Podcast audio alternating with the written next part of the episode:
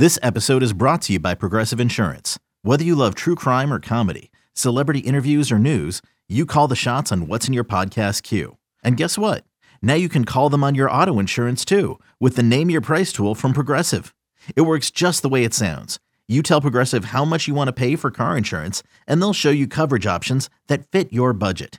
Get your quote today at progressive.com to join the over 28 million drivers who trust Progressive. Progressive Casualty Insurance Company and Affiliates. Price and coverage match limited by state law. When you need mealtime inspiration, it's worth shopping Kroger, where you'll find over 30,000 mouthwatering choices that excite your inner foodie. And no matter what tasty choice you make, you'll enjoy our everyday low prices, plus extra ways to save, like digital coupons worth over $600 each week. You can also save up to $1 off per gallon at the pump with fuel points. More savings and more inspiring flavors make shopping Kroger worth it every time. Kroger, fresh for everyone. Fuel restrictions apply. This is the Daily Tip presented by BetMGM. Now, here's Chelsa Messenger and Michael Jenkins. The Washington Commanders finally have a new head coach. It's not Ben Johnson. That's their original choice, which, by the way, Ben Johnson, offensive coordinator for the Lions, turned down the Commanders while they were in the air to go visit him. Not a good look. Instead, Washington goes with Cowboys defensive coordinator Dan Quinn as head coach has done a fantastic job coordinating that defense in Dallas, one of the best defenses in the NFL over the past few seasons. Previously, head coach for the Falcons went 43 and 42 when he was when in Atlanta and was also a part of that Super Bowl team that had the 28 to 3 halftime lead, lost to the Patriots. But ultimately, this is who the Commanders have decided is their man. Chelsa, do you like this hire for Washington? I do find it a little amusing that they went to their arch rivals in the Cowboys to select their defensive coordinator. Well, the last time they hired somebody that I thought was a good hire, that was a defensive guy, um, it didn't end up very well with Ron Rivera. So I'm going to have to hand it. Yeah, yeah, hand it back to me for a second. And I think that that's part of it when you look at this, when you look at this hire, because – the Commanders looked like they were going after an offensive mind, right? Because Ben Johnson has done a fantastic job coordinating that offense in Detroit. And so when you flip and you go to Dan Quinn, you say, and this was sort of the I think the thought amongst a lot of Commanders fans yesterday when this when this hire was announced was, ah, oh, we're going back to another defensive guy. Another this is just a Ron Rivera retread. Bill, I'll bring in you for a second. I, I also think at the same time that just because you had a defensive minded head coach doesn't necessarily mean, oh, I gotta I gotta go to the offensive side. Now now we have to get an offensive coordinator. I think more than anything, number one is just because you didn't necessarily have a great stint the first time as a head coach, you can be better the second time around. We see that. It takes time, it takes experience. And then secondly, how he builds out his staff is also going to be critical here. It's not just it's not just one guy and no one else. He's not being hired in a vacuum. Yeah, the thing, Jenks, that that was amazing, and, and, and you know this from being in this city for so long, is the mm-hmm. underwhelming reaction yes. that they got for this hire. And, and you look at it and you go, okay, the last time they hired a coordinator from the Cowboys, that didn't go well either when they brought in Norv Turner. So I think right. there's a lot of PTSD in this city of what are we doing? We just hired a coordinator from our rival. Remember what happened the last time we did this? So I think there's a lot right. of that going on. But you know, I, I think it's on the surface, if you just looked at it, you go, the hire is fine. It's just the people here in DC, they wanted that offensive genius. Mm-hmm. They wanted that guy that's going to be able to, you know, hey, maybe guide a new quarterback. We don't know what they're going to do at number two yet. If they're going to stick with Sam Howell or you know, or take somebody else in the draft to, to help the offense. So I think there's a, lot of unknowns. I think that's what got has people here in DC a little off kilter right now. I, I think so as well. And don't you think just knowing DC fans, and this is not this is not a criticism. I I get it, but having been through this process so much so many times again and again. It's almost almost impossible to to nail this hire without there being some sort of blowback because I feel like the expectations are always like, we're going to get hurt here. It's not going to be good. Yeah, well, uh, that's what we were saying before. There's just so much PTSD in this city over everything when it comes to the football team over the last, you know, 30 years. Yeah. So I, I think I think he'll be fine as long as they get somebody that can run the offensive side of the ball for him. I mean, again, yeah. he, he's you, you see the uh, you see the quotes from Logan Paulson, who of course is a tight end here yep. in DC, and then also down in Atlanta. And Paulson had said that Dan Quinn is the only coach that he's ever had that after he got fired called him up and said, "What could I have done?" To be a better coach, that this mm-hmm. guy is always trying to learn, always trying to get better. So that's an encouraging thing if you're a Commanders fan that you look at and go, okay, well, at least the guy can set aside his ego when things do go wrong and don't just sit there and go, well, it's my way or the highway. Kind of like Dan Campbell did in Detroit yeah. when he kept going for fourth downs in the NFC title game because that's what we do.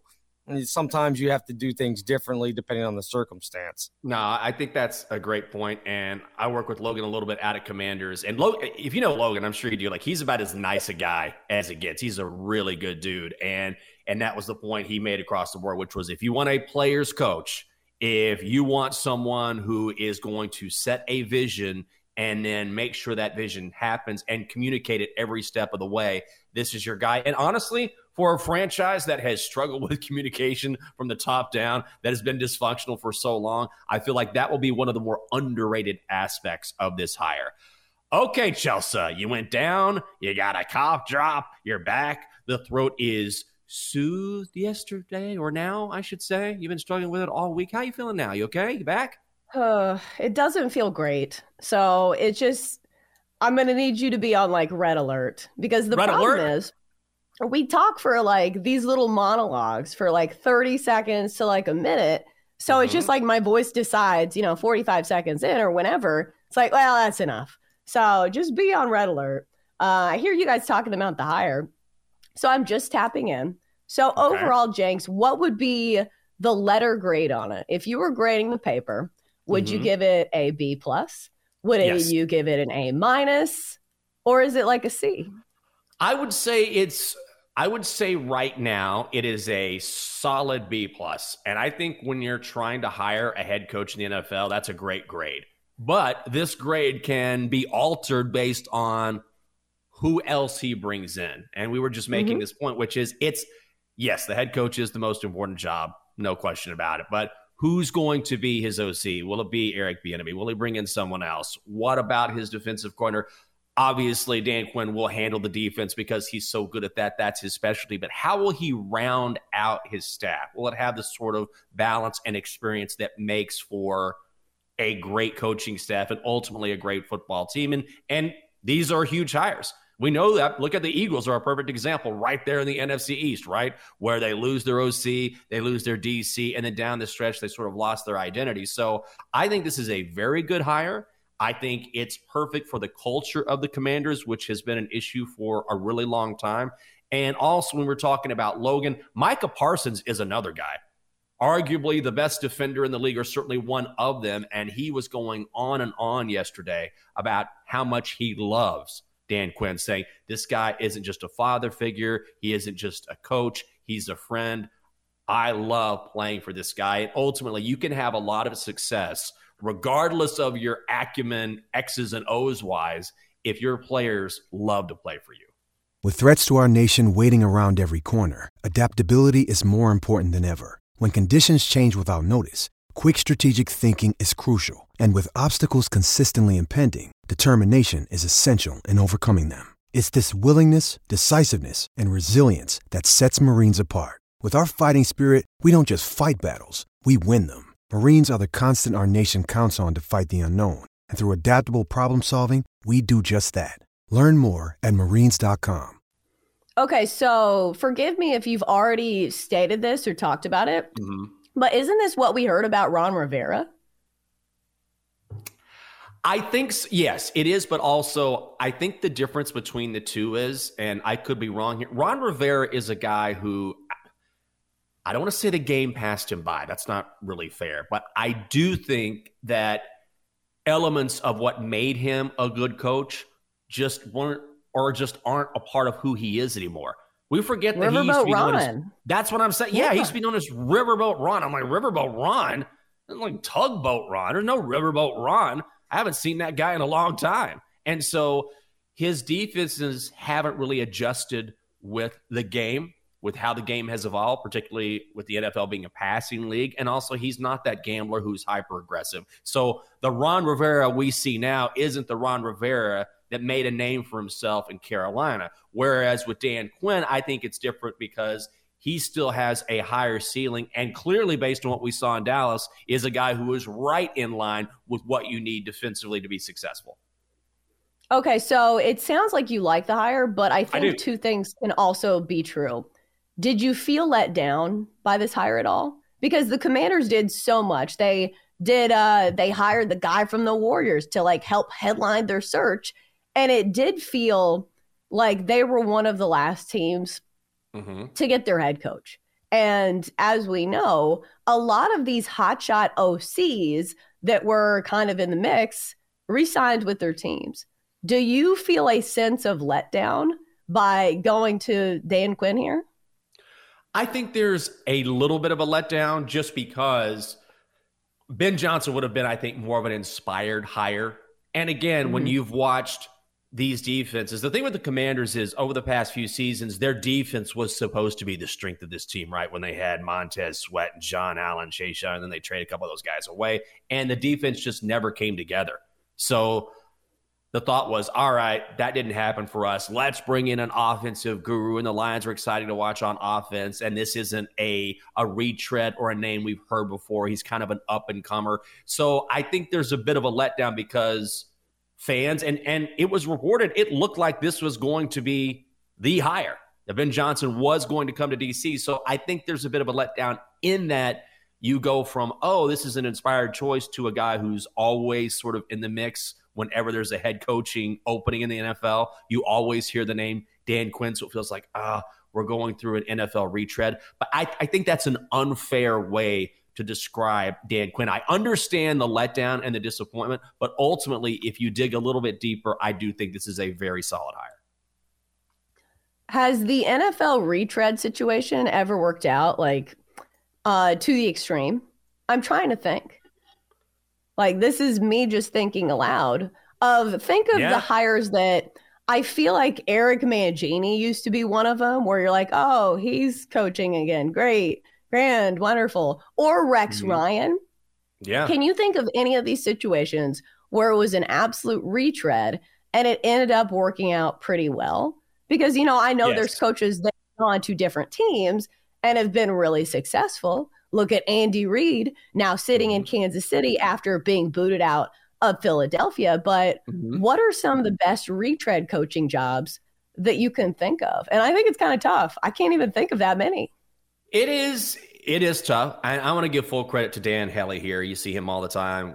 NFL Network does a lot of UFC stuff now. Fantastic guy. And he tweeted this out yesterday, and he was talking about, you know, it, it's difficult when you hire someone like a Dan Quinn, and it seems like, oh, here we go again. This is just sort of the NFL wash cycle, if you will. But Mhm. Bill Belichick was with the Browns before he went to the Patriots. Mike Shanahan was with the Raiders before he went to the Broncos. Pete Carroll went to the Jets, the Pats, and then the Seahawks. Andy Reid had a ton of success with the Eagles, but didn't break through until he was with the Chiefs. Tom Coughlin was with the Jags, then went to the Giants. So ultimately, there is a list. Now, it's not this super long list, but there is a significant list of very successful NFL head coaches who, the first time around, didn't quite get it right, but learned from that experience and went on to have a ton of success. And so that's what I'm talking about when I say, okay, yes, I, I, I understand the disappointment, but the idea that, oh, it didn't quite work out the way you wanted it to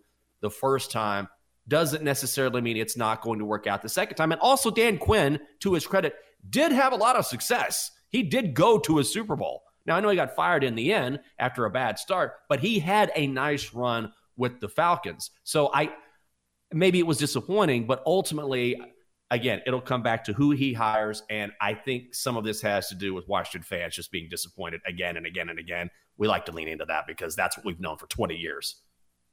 Yeah, and it's also just a tough division to play in. Uh, looking at the Cowboys and the Eagles, but speaking of the Eagles, I think the Philadelphia Eagles are a great example of how important coordinators are. Like mm-hmm. you touched on this point, saying, uh, you know, the coaching, the head coaching hire is great, but who he hires around him is just as important. Look at yeah. the Eagles this year. After they lost both of their coordinators, you know where they are? Sitting at home during the Super Bowl. Yeah, you're absolutely right about that. We'll see. I'm excited though. Nice to have a fresh start here in DC. For more, listen to the Daily Tip presented by BetMGM. Weekday mornings from 6 to 9 Eastern on the BetQL network, the Audacy app, or wherever you get your podcasts.